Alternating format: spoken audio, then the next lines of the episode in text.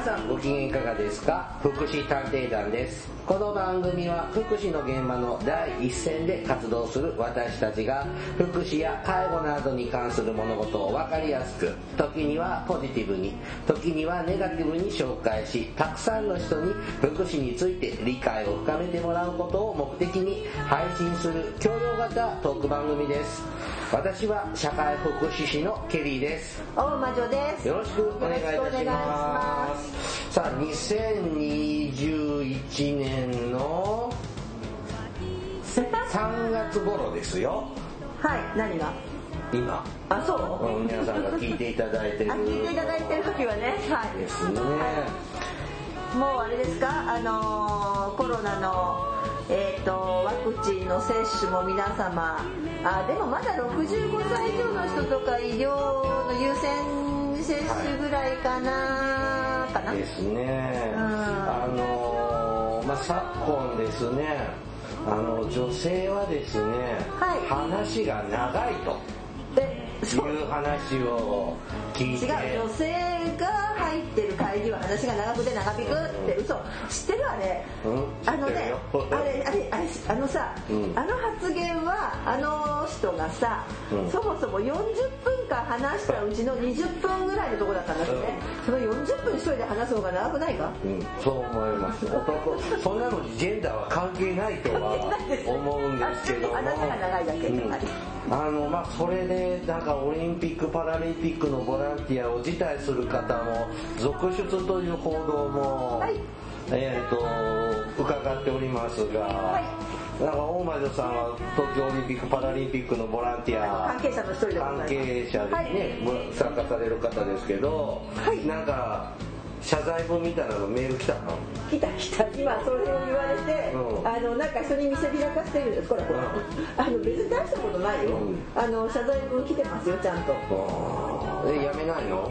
いや別に。プンプン怒ってやめないの？私プンプン怒ってるけれどもあの別にやめないの。だってねいやてか私ちょっと一生涯の事情でやめられない事情が。あ別のね。そうですね。あの生涯の事情っていうかなんだろうえっとそうねあのごめんね私だってあの自分で手を挙げただけじゃないのうんいいろんなちょっと 拘束されたりしてるわけですその半分ぐらい拘束されてますから。はいはいはい。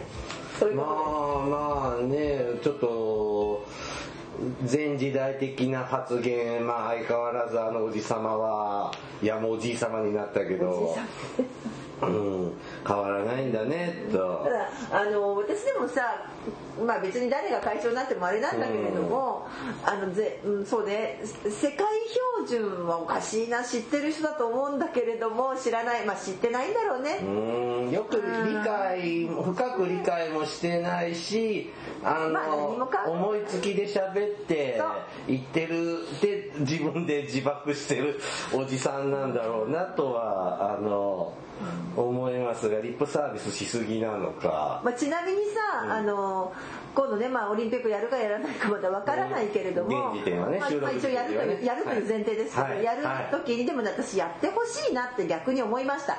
こんだけ皆さんがあのいろんなところで今ワイワイとしているところ、ジェンダーの話だとか、まあね、あの女女性差別の問題男女平等の話が出てきてて、そういう機運で今オリンピックやると皆様どこを見ていただきたいかというともちろん選手もそうなんだけど、うん。競技役員がどれだけ海外から入ってくるかあたくさん入ってくるわけですよ。競技の役員として審判とかとして、あのインターナショナルの要するに世界なんたら連盟みたいのから来るでしょ、うん。うん。そこのね女性の多いこと、うん。っていうか多いんじゃないの。ごめんごめん。普通にいいます女性が。うん。例えばでその前ほらさ男性のサッカーの試合に女性の審判が入ったりとかもするわけじゃないですか。あそうなの？確かうんあったあった。そんなのもあるしだからそういうのがあのオリンピックの場合はそうやってもちろんあのうん。世界大会行われていくはずなのでいかに日本が遅れてるかが逆にオリンピックをやることでほらもともと外圧に弱い国だからさうん。で私はそれをちょっと楽しみにしてる。実は私が関わってる競技のうん。審判のトップは女性ナンバー2も女性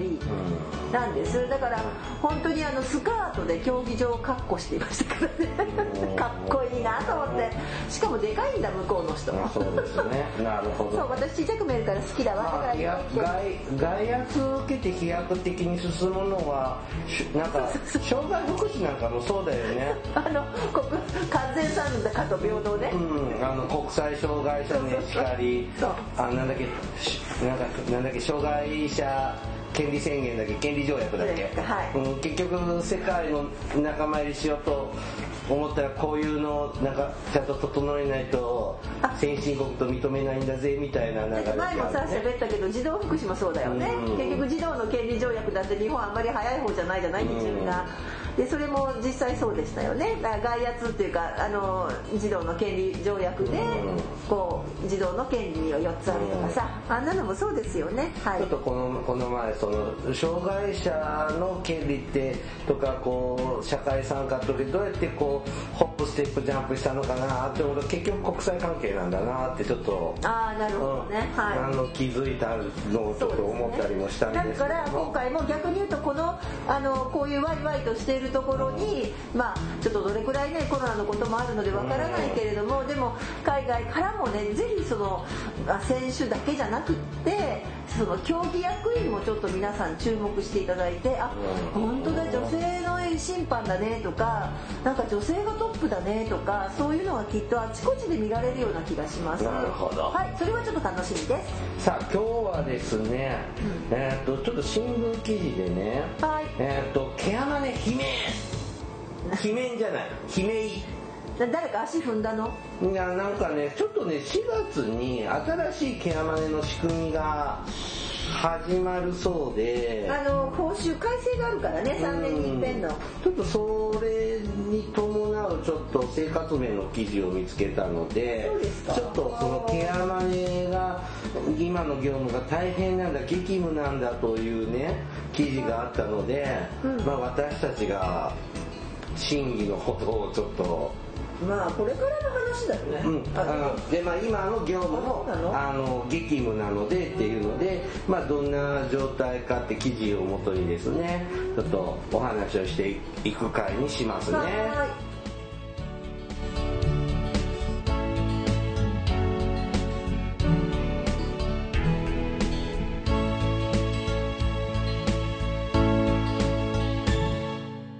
福祉探偵団福祉探偵団第240回いはいですね。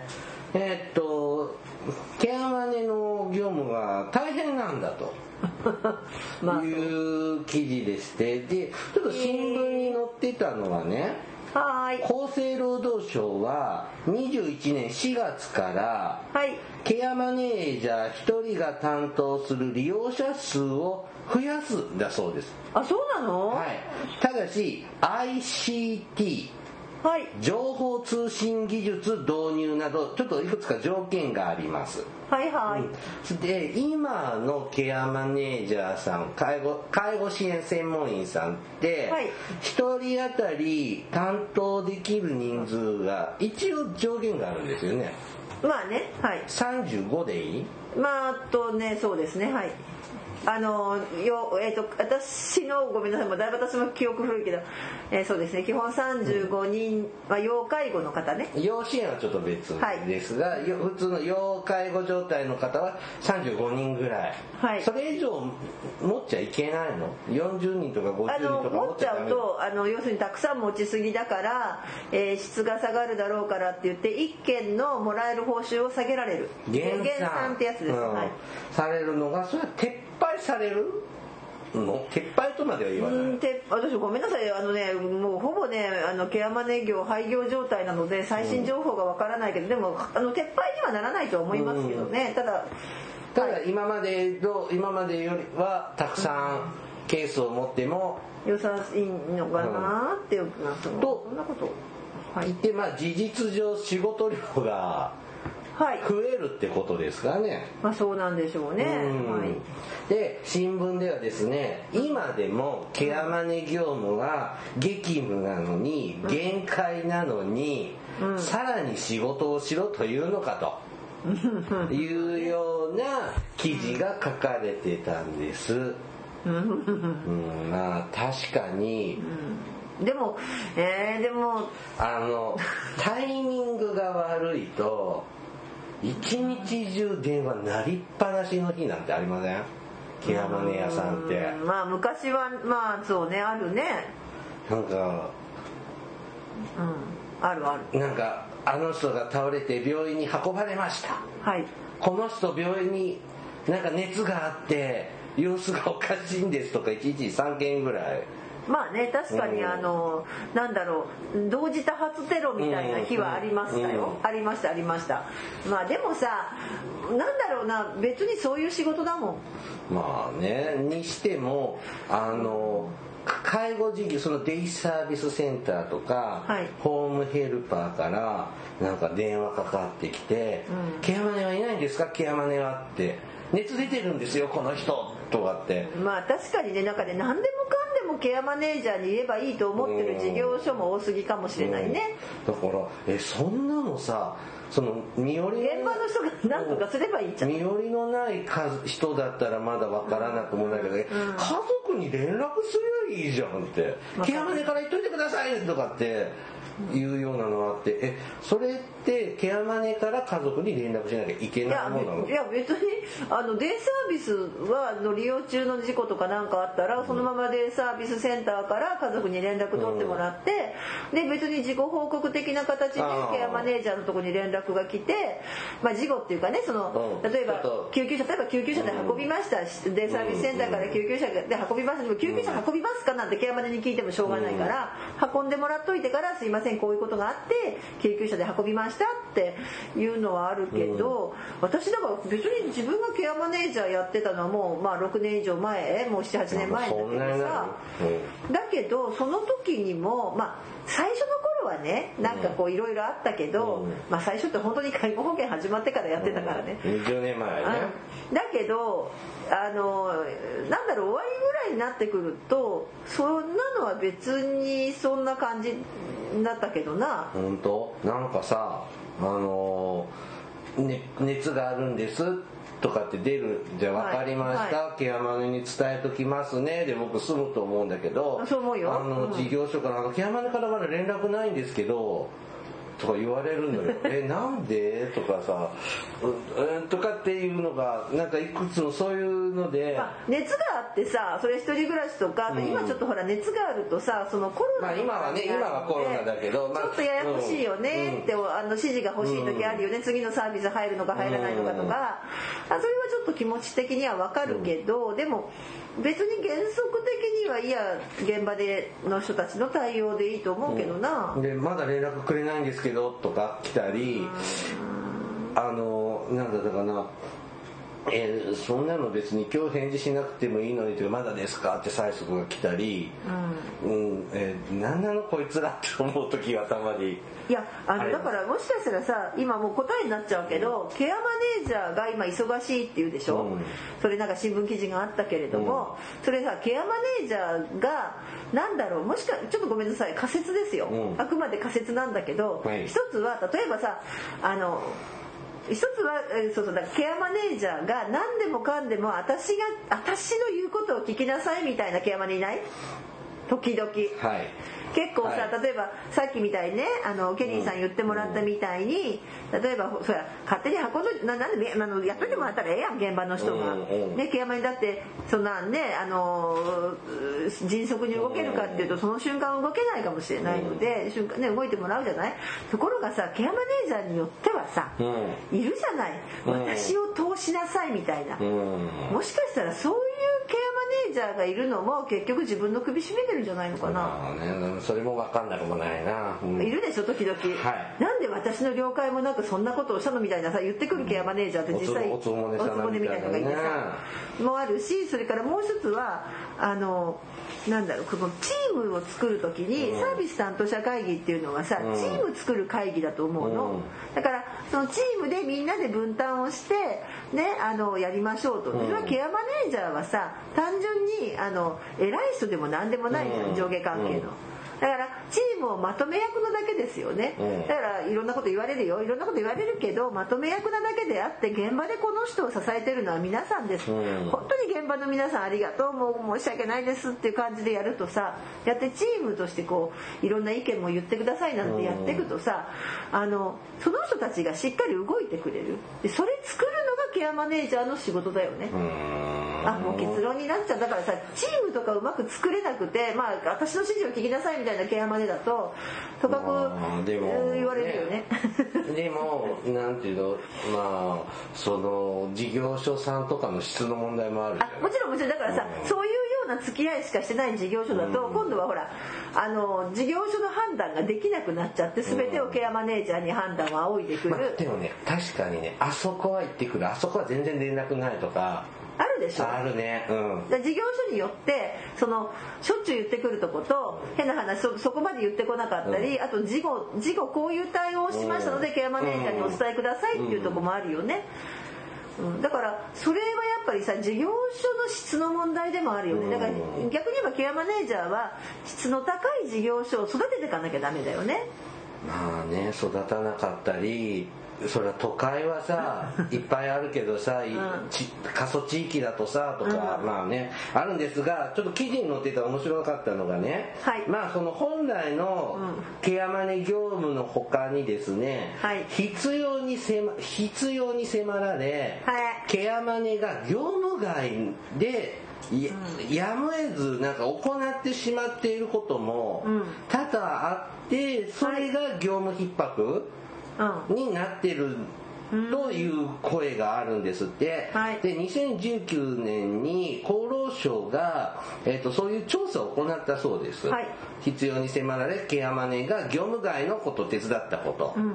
でえーっとね一番多かったのが、うん。市町村独自のサービスへの代理申請っていうのが45.3%えそれってさケアマネージャーのなんで業務外なの？そもそもそんなのケアマネジメントの一環なんだからさ。市町村独自のサービスっていうのは？あのー横出しとか上乗せのやつだよね。あのわかんない。あの一横出し般のね。あ方にねね。あの例えば介護保険のメニュー、あとか例えばさ、えー、と介護保険のメニューにはない例えば給お昼ご飯を届けてくれるとか。あ配食サービスなんかもあるよね、うん。それを市町村がやってたりするわけね。それ介護保険にない？ないないないない、うん。配食サービスっていうのは介護保険にないサービスだったとすると、うん。それの申請とかをケアマネージャーがする。でもそれケアマネの仕事でしょ？なんかそうだと思ったらななんでそうだしえそうでしょ？だってそうだよ。ケアマネージメントって考えてみてくださいよ。もともとさケアマネージメントの歴史から考えたらさそれやって当たり前でしょ？ってそれなんで業務外にトップになるの？そのことの方がおかしいじゃない、うん。誰がそんなアンケート取ったの？ちょっと責任者出てきなさい。えー、と高齢厚労省補助金による研究調査事業からだそうですよ。なんでそんなものをそもそも業務外にしたらみんなケアマネ喜んでつけるに決まってるじゃない。だってみんなやってるもん。それケアマネージメントの一環だよ、はい。何言ってんのよ本当に。バッカじゃない？あ言っちゃった？これでもう全て敵に回しました。はい、すいません、はい、続いてですね高かったのが、入院する時の付き添いっていうのが30.4%、だけどさ例えば身寄りがなかったりとかさあ、まあの救急搬送される時にさうん。私だって何回も付き添ってるし、で家族が来るまではさ付き添わざるを得ないよね、家族に引き渡すまでは付き添ったこともあるけどさ、それも業務外か。ででそしかもそれをやってさちゃんと書類出したらさ今入院の、入院時加算って言って、うん。ちゃんとお金もらえるようにケアマネージャー業務の中でお金もらえるようになってるんだからさ何がそれ問題か意味わかんない。2019年の調査ですか。で2019年その制度あったはずだよ。あそうですか、はい。はい、次に多かったのは、えっと、医療や介護以外の行政機関への代理申請や手続きなど。まあ、それはごめんなさい。確かにあのけ業務外って言われたらささっきのは介護とかの話だったらねあのうん。業務外じゃないと私は思うけど、まあ、確かにね例えば年金の手続きっていうことでしょ？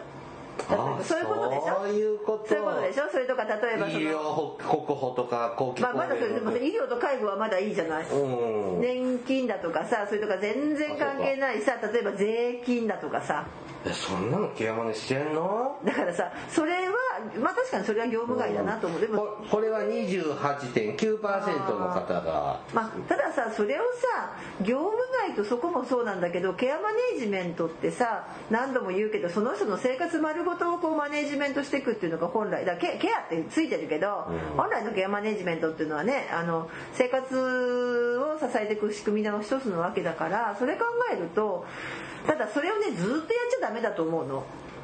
あの、ずーっとやだからさ毎月毎月例えばそれをやってたらおかしいと思うけどさ、うん。それが必要な人だったらなんかそれに対するサービスを引っ張ってくるのが仕事だよね、うん。ケアマネってね。だからそういう例えば税金の手続き取れだとかさ。そんなのは日常生活自立支援事業で手伝ってもらえそうっていうやつがねちゃんとあの社会福祉協議会がやってるようなとこがあるからもう本当にそういうのが必要だったらそれ引っ張ってくるし家族がいるんだったら私はやりませんって言って断るとかさまあそんなことだよね。まあ、単発なのか継続して手伝ってるかちょっとここでは読み取れませんけどね、はい、同じく28.9%の意見があったのが転倒時の緊急的な対応。起こしに行くとかベッドに戻してあげるとか。でそれも業務外なの？うーん。まあでもさだケアマネにも連絡行くだろうしデイとかヘルパーさんとかでもかかってきたことあるよいやいやいや実際起こしに行ってることあるよ。うんで、あの床から落ちてベッド戻れないんだけどって言っても、うちは今ケアマネは研修に出てる人なんだけど、あらーじゃあヘルパーさん来るまで待つわーっていうような電話の応対はしたことはある？とかさ場合によってはさそういうことが起こる人ならばあの、まあ、それこそヘルパーさんとかあと民生委員さんが近所にいたら、ケアマネなら自分がさ行けなかったらき地域の民生委員さんに連絡取ってお願いするとか、えー、と包括支援センターだとかそういう地域の見守りしてるような機関だとか、あと場合によってはさ関係性が良かったら「ごめんでサービス職例えばね近所にデーがあってさ「ごめん悪いんだけどさ」とかさそういうこう何まあ確かにちょっといろいろバタバタしてる時にこのでこういう電話来ると辛いなとは思うまあ、けど、最悪ね。もうだったら救急車呼べって話だけどうん。ただただそれってさ業務ないんじゃないの私うん。僕もちょっとこれはごめんそれが業務外っていうか意味が分かんない。はい。ごめんそれ誰その統計取った人？はい、続いてね22.1%の方がおっしゃってたのが入院に伴う着替えなどの手配。あことここれはね。れにあの要するに入院の荷物を持ってきてくださいとか入院時にこういうもの。でも今ほらあの割合なんていうのそういう貸ケアしてくれるのあるでしょ？うんそうそうそう。あの病院着だとかさうん。おむつも全部お金払えば1日いくらでっていうのがあるからまあ大体それ使っちゃうよね。うん。うん。だからあの実際昔はさ私がやってた頃なかったから。だいぶ増えましたねこういうのね、うん、でも着替え代そうそう、まあお金かかりますけどね。だからお金はかかるけど楽にはなったよねって思うけど、まあまあまあでも確かにそれはちょっと業務外かなって感じはしますよね、でも身寄りのない方だったらやったやった私実際やったもん、うん、で聞いてさ何持ってこいって言われたから全部さいねあのこんだけ家にあるもの詰めて本人の承諾取ってね行ったことも何度もあります。でもそれまあ、しょうがないかなって思ってる。うんしょうがないんじゃないかなと思いました。続いてですねこういうのもありますね18%の方が意見出せる徘徊時の捜索いやだからそれもさ業務じゃないの。ああ創作ね。創作、でもでも徘徊しちゃう方だったらそのリスクもマネージメントのうち、うんうん考えてこうなったら私も動かなきゃ必要ならば動くべきだよなってな思っといてもらわないとなんか嫌じゃない？そうだし、うん。あのはだったら徘徊がしないようにもしくは徘徊をどういうふうにあの上手にコントロールするかってことを考えるよね、うんまあ今捜索結構さあのでそれとかほらほら GPS つけといてさ、うん。GPS でねあの行くとかね、うん。はい。続いてゴミ屋敷の整理というのが17%まあ確かにまあでも業務外って言えば業務外かもしれないけどその人の生活環境を整えるっていう視点で考えたらそれって業務のうちじゃただケアマネだけにやれとは言わない。よ、うん、でもみんな巻き込めばいいじゃんね。そう。あの私も実際ね巻き込んで、だったりとか家族と、まあ、家族だったりとかもしたんですけどやったよ。あのさあ。うちの僕たちのさ中心街に素敵はいはいはい。なゴミ屋敷あるじゃはいなあい。でこの間夜歩いてたら、なんかそのゴミが玄関から溢れてるんだけど、はい。いっぱい普段よりいっぱい溢れてたのね、うん。ほんそななんであなんかひどくなってないとかってちょっと喋りながら歩いてたのね、うん。そしたらその家の中からゴミを引きずり出して道端にもゴミ敷いた中でその家の人ゴミの中にしゃがみ込んでスマホでゲームしてて 聞こえちゃったんだけど多分聞こえてないと思うけど。へえいうのでまあでももちろんそれ生活環境をねあのかんあの衛生的な面ではやっぱ改善し目指さないといけないからさ、みんなでやればとかまあそうって、そうそう。ちょっと温度をまあ、支援センターとかね、うん。それからあとそうだよねいろいろ、まあ、まあ民生委員だとかまさ、まあ、地域の町内会だとかね、まあ、行政も巻き込んで、別にケアマネージャーあの一人でやることは全然ないと思うけど、ただ生活環境私実際さほらあのやっぱゴミ屋敷っていうかゴミっていうよりもその物の多いお宅があの何個もあるけどベッドを置く場所がないとかね。あでもどうしてもベッドを入れなきゃいけないのでベッドの場所とあとそのそこから車椅子で出さなきゃいけないのでうん。その通路の確保それをやるためには手伝ったよ。うん。だってじゃないと仕事が入れないもん。1週間もずっとゴミ屋敷の片付けに拘束されるわけじゃないじゃないですか。そうそう大体1日か2日ぐらいでガーってやろういう計画立てるけとはちょっとど思っちゃった。はい続いて16%の人がおっしゃってるのが救急車への同乗。ああ一緒に乗っていくそうね。あれはねうん。でもさ都会の人はそうだよね。だってき基本的にね都会のケアマネさん車で移動じゃないだろうから。うん。そうだよね。もし何かで発見したら救急車乗っててくれって言われるんだろうね。絶対乗らなきゃいけないんいですかやあいやあの一人で運んでくれる。うん。別に。でただ、えっとまあ、田舎のケアマネは大概車で移動だから。あ後ろついていくそう。でねあのまあどうでもいい話なんだけどあの救急車ってほら最近受け入れ先ないじゃない？ほらあのいろいろな事情でとか熱発し熱あ病院の受け入れねそうそうそうはい受け入れ先が少なかったりして前ねけまあどうでもいい話なんだけどあの救急搬送する時にあそこはねデイサービスセンターから救急搬送したの。で同乗していったんですようん。ちゃんと。で同乗していったらむほら帰りの足がないじゃない？うん。あのでね。うん。で 帰れなくなって、まあ、あの入その利用者は入院するんだけどさ、同乗した職員がさ、帰れなくなって、でどあの施設にさ迎えに来て終わったから迎えに来てって言うじゃない、うん。その職員がさ、うどこの病院に運ばれたか言うの忘れたの？わかる？ね あの終わったから迎えに来て言って。で救急車ってさあの結構中でさ調整するんだよね、うん。のけ乗せてから、うん。忙しいからみんなもうほっといて、まあ、あの人ついてったからってみんな知らないわけ、うん。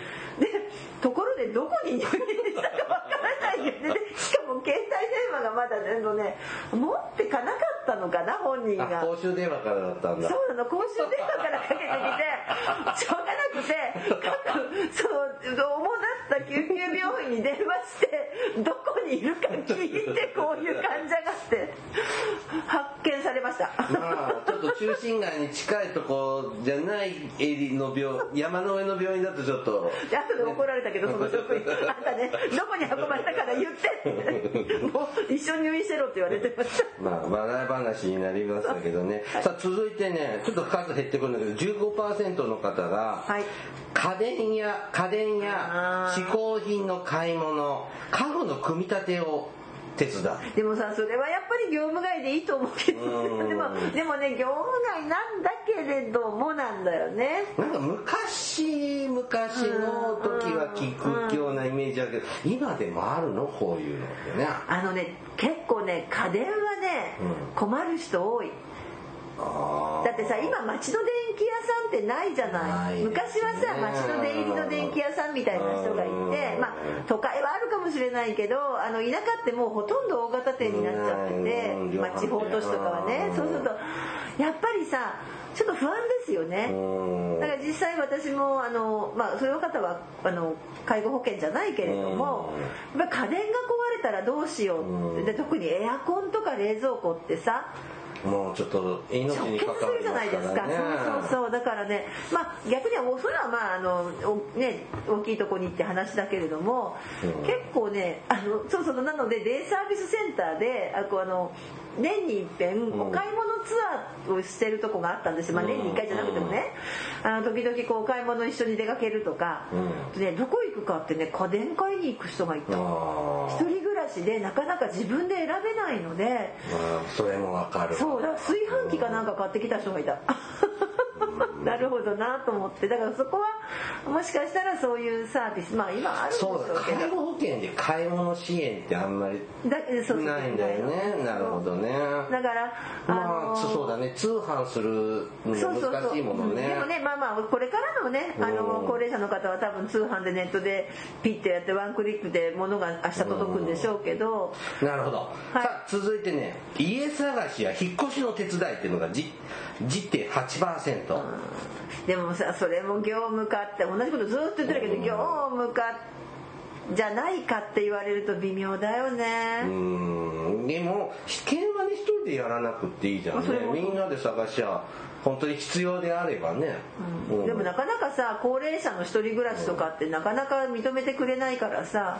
そうですね。アパート借りられないですね、借りにくかったりするので結局そのサービス付き高齢者住宅とかになってくるんでしょうけどね。でも実際さそのうんアパート探すってなるとなんかちょっとどうどうと思うかもしれないけどあでも実際私アパート探したことあるしうん。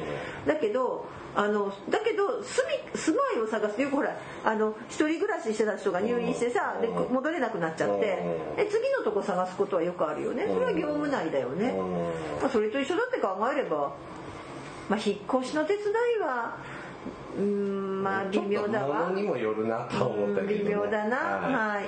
さあ最後のはね10.1%の方がおっしゃってますが郵便物や宅配便の受け取り。それはすごいね。それは知らうーないんまあちょっとえー、なんでここまでせないけないのってちょっと思っちゃうようなでもねあのまあそうだね。でもねまああのね郵便局さんってさ、はい宅配便屋さんって電話かけたらさ、持ってきてくれるじゃん、うん。だけど郵便局さんってさそれさその日にさもう一回持ってきてってしてもらいにくいじゃん。で結局明日もいないしとかって思うと窓口に取りに行った方が早いのよ。うん。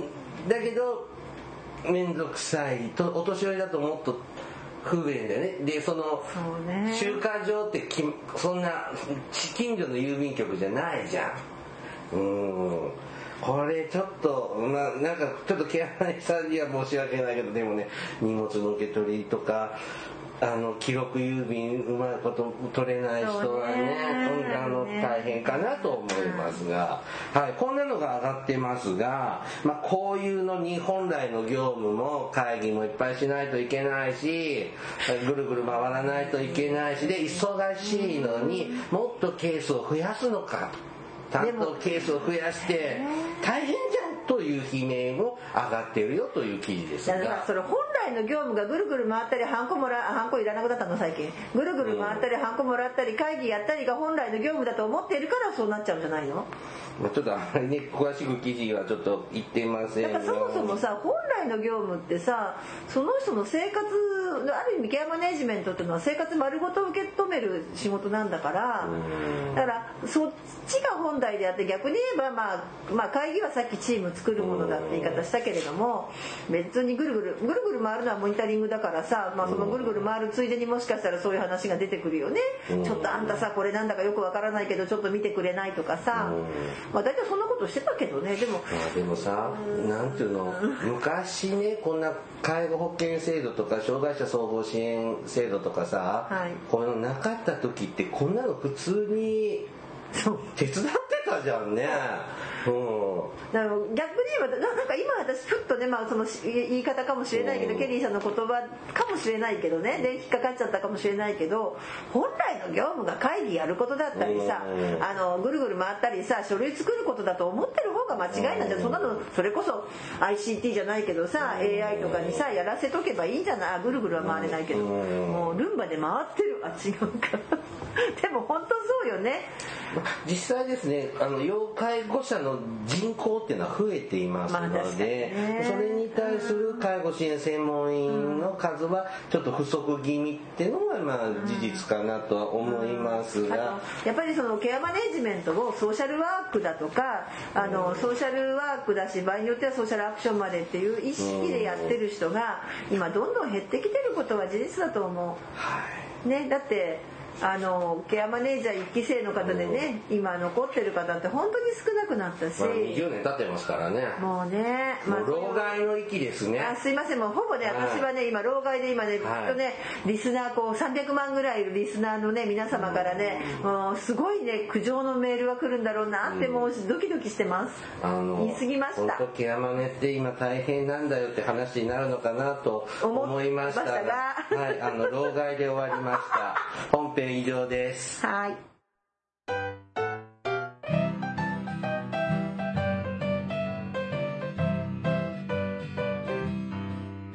なんだっけ？何だったっけ？6月の空に。えあのおた今お便りの時はランランラランラランラランラランランランラでエンディングはごめん忘れちゃった。あの実はですねひどいね。あの手元にねちょっと音声データがないんですけどあの僕らのはい。社会福祉士の同じ地域の仲間で自称えっと歌。シンガーソングライターじゃなくてなんていうの？自称歌歌って踊れる歌姫。の方がいらっしゃってであの十数年前に、うん。あの僕らの地域でとても大きな福祉系のイベントがあったのよね、でその時に作ったテーマソングそうそうそうそうそう、うん。があのオープニング曲なんです。そうなんです他にもですねあのー作った歌があってじゃあアルバムがあるんです。えあネットで売ってるのかしらまだ。えなんていうアルバムなの？知らん。あー。ちょっとあー。そうなの？事前にお便りいただいてるのにねこのすっとんきょない あのお答えで申し訳ないですがうん。であの CD はあるんだよ。えー、そうなの、うん。CD はあるんだよ。あでもさほらほら本当だ。ある？6月の空にでえーっとはいはいはいはい。あのこれでしょ？今ちょちょっとこれはあの大丈夫です。半減あのフリーになってます。ここれ YouTube? れ YouTube あ YouTube でね6月の空にで検索してください。はい。はあ今ちょっと流し始めましたけどこれですね。あのまだ。い。はこれは6月の空はい。にでエンディングは何だったっけって話よねはい。いあの僕もね実はね彼女のもう消してください。はい。あのあの僕もこの人のあちょっともう消してください。次が止まらないのババアはなもうもうだってそのはいパソコン。OK OK であのねなんかコーラスで僕も参加してるんですよこれだってレコーディング参加して。そうなの、うん。そうなんだよ。ちょっと待ってね。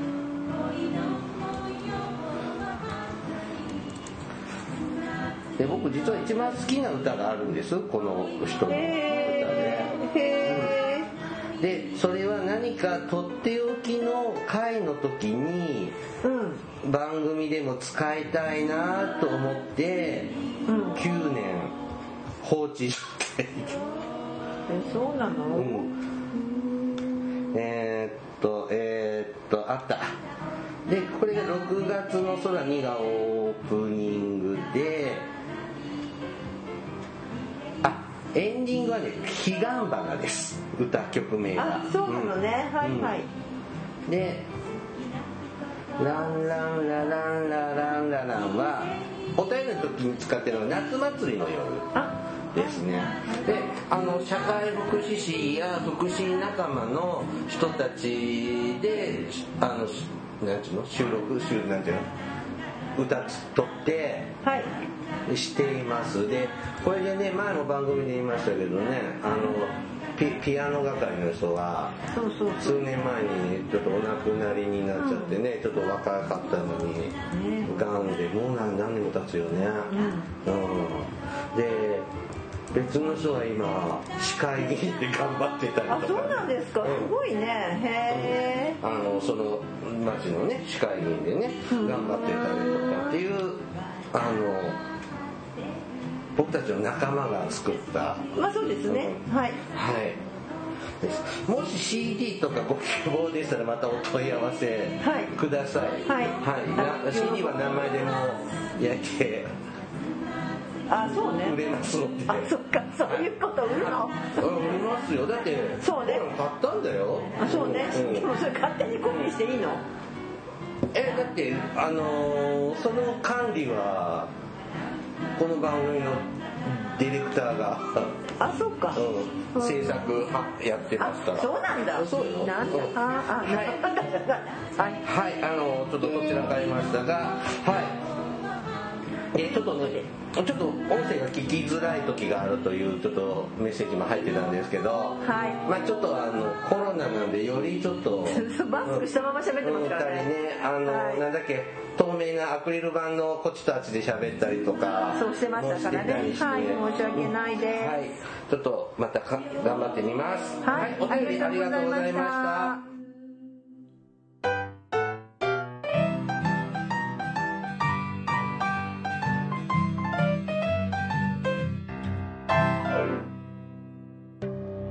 医福祉探偵団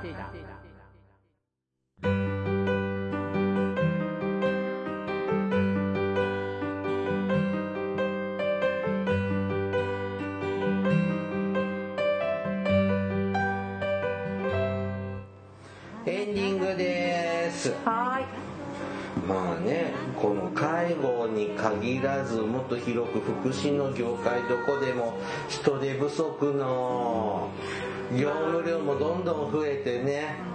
あの大変ですわね。まあね、あのまあ、確かにねケアマネさん本当大変だしでも私ね業務外って言ったから例えばお骨持って帰らされたとかさそういう話かと思ったけどそれはなかったね。ん。あの骨拾わされたとかさ。それ少数意見すぎるんじゃない？んですか。そうかマニアックすぎ。うん。だけど確かにすごい大変だったりあとねあの今でも覚えてるんだけれども例えば、えー ALS ねきえーっと筋萎縮性。側索硬化症っていう、まあ、あの今ね議員さんがいらっしゃいますけど難病の方のののケアマネさんが、うん難病の方のご家族さんが亡くなられてしまったんですよ。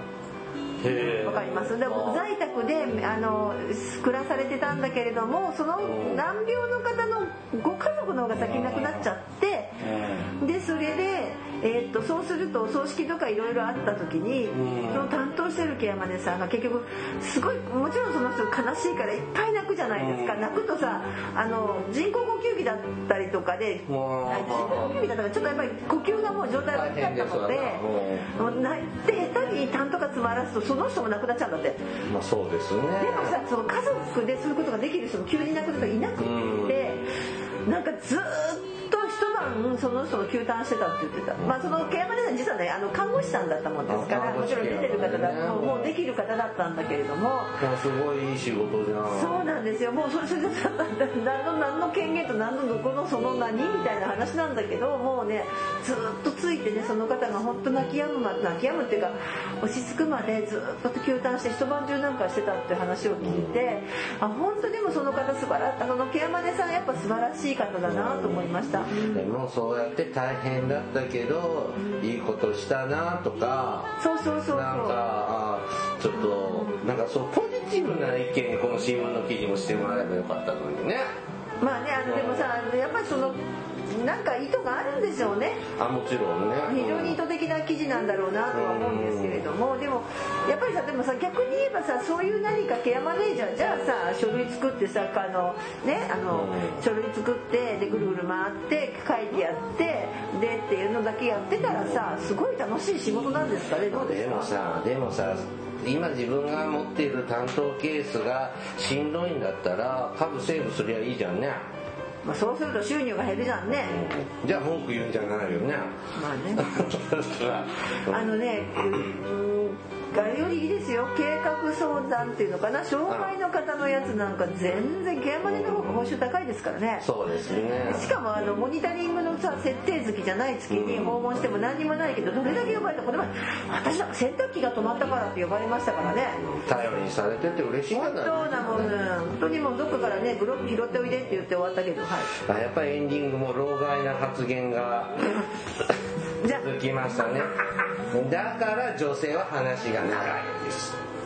そうね。はい。はいわかりました。はい。番組からのお知らせです。福祉探偵団では皆様から福祉や介護に関する疑問や質問不満や愚痴番組に対する感想やご要望を募集しています。もちろん普通のお便りも募集しています。お便りは E メールでお願いします。メールアドレスは福祉探偵団アットマーク Gmail.com 綴りは fukushitanteidan アットマーク gmail.com です。また福祉探偵団のツイッターがあります。フォローお願いします。福祉探偵団のフェイスブックページも開設していますのでいいねのクリックをお願いします。はいそろそろお別れの時間となりました。お相手はケリーと。わきまえない女の大魔女でした。それではまた次回お会いしましょう。ごきげんよう。さようなら